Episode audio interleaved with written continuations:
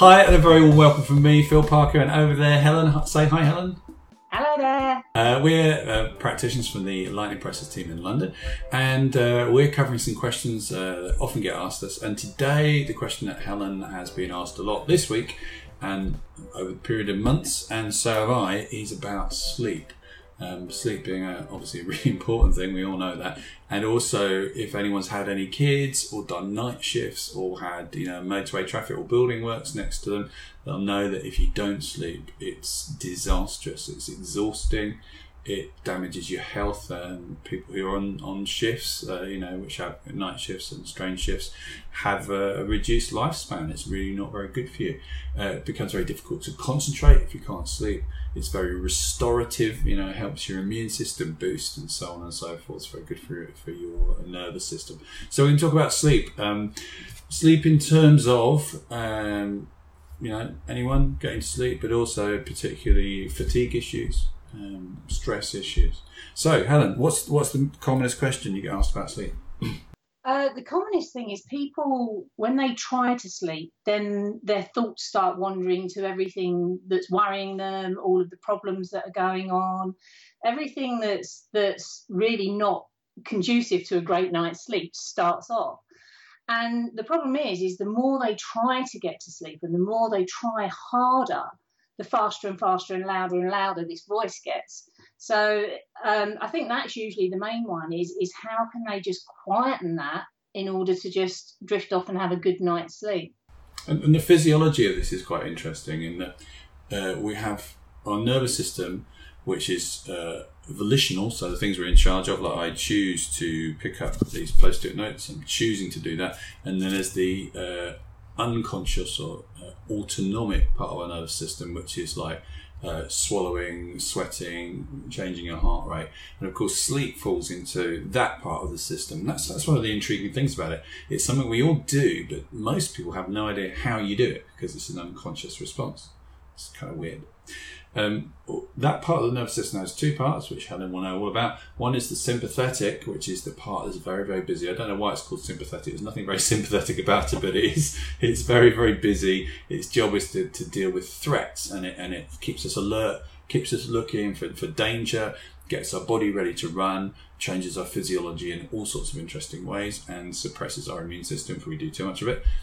Then we've got the other bit, which is the lovely, floaty parasympathetic, and this uh, does exactly the opposite. Its job is to calm us down, to make us feel relaxed, to feel safe, to heal, to digest, all those kind of things, and of course, to sleep. And this is the problem you're talking about. If you get stressed about not sleeping, which is kind of a reasonable thing to do, it wakes up this part of our brain, which is not the part that does all the lovely sleepy bits. And so that's that's one of the things we've got to do is find a way to stop this and encourage that if we want to sleep.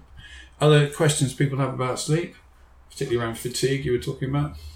Yeah, I think a, a lot of our clients, especially those with fatigue issues, can sleep forever. You know, they can sleep for hours and hours and hours and hours, but they wake up feeling as rubbish as when they went to bed. Uh, which again, they're not getting that lovely restorative sleep. It's just very, very fatiguing. And it kind of tricks them into thinking that they need more sleep because that's what you'd think. You know, oh, I don't feel rested after that sleep. I must need some more sleep. But of course, the problem is when they're sleeping, they're not they're not getting the parasympathetic restorative sleep. They're still getting the disturbed sleeps, and it's one of the very key diagnostic symptoms of chronic fatigue and ME is unrefreshing, unreplenishing sleep, along with post exertional malaise. But it's a very, very common symptom you get with lots of people. So, what to do? What to do about it, Helen? What should we do about not sleeping? I think the first thing is to, to look at your sleep routine and try and get it into some sort of balance because you know, whether you're sleeping and sleeping and sleeping and sleeping, you're not having any daytime to actually use your energy in a good way. But equally, um, if one night you go to bed at midnight and the next night you go to bed at 8 p.m. and the next night you go to bed at 3 in the morning, your body's not getting a chance to actually get a good routine. So I think the more you can, I know it can be difficult if you've got children and if you've got, you know, you work shifts and things, but as much as possible, try and get yourself into some sort of easy routine around sleep. and that will just help you to to build a good pattern with it. Yeah, so you're talking about routines, which is good. And of course, there's another problem with sleep, isn't it? Which is not just getting off to sleep, but waking up in the middle of the night and not being able to go back to sleep. So, with that, routines are a little bit more tricky. Um, so, what do you recommend for people who wake up and go, I can't get back to sleep?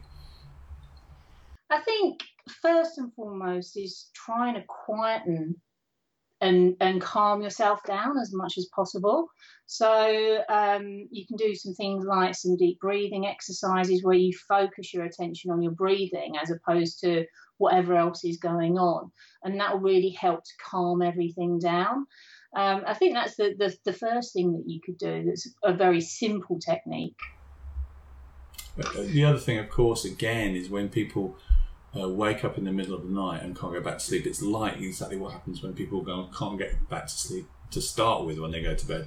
In that you lie awake at night, you've woken up at three, and you're like, oh, this is so annoying. I'm awake. I can't, I can't get. I've got to get back to sleep. I need to get back to sleep because if I don't, I'm going to be stressed and tired the next day, and then and then they start thinking about all the problems that will come. And once again, we get into this busy, busy, busy part of our sympathetic nervous system, which produces adrenaline, which keeps us awake. That's what you know. So if you're a long distance lorry driver or you're a you're a soldier, you'll take uh, stuff. You know, back in the days, to take amphetamines. That's what that's what it was designed for to keep people awake, to keep them going, because it speeds up your parasympathetic nervous system. But of course, that way of talking and worrying is not conducive. So years ago, I read a book um, and I adopted an exercise from this book.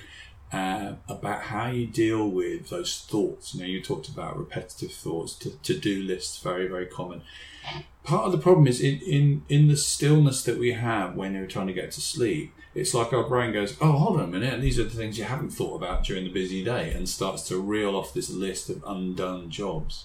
And so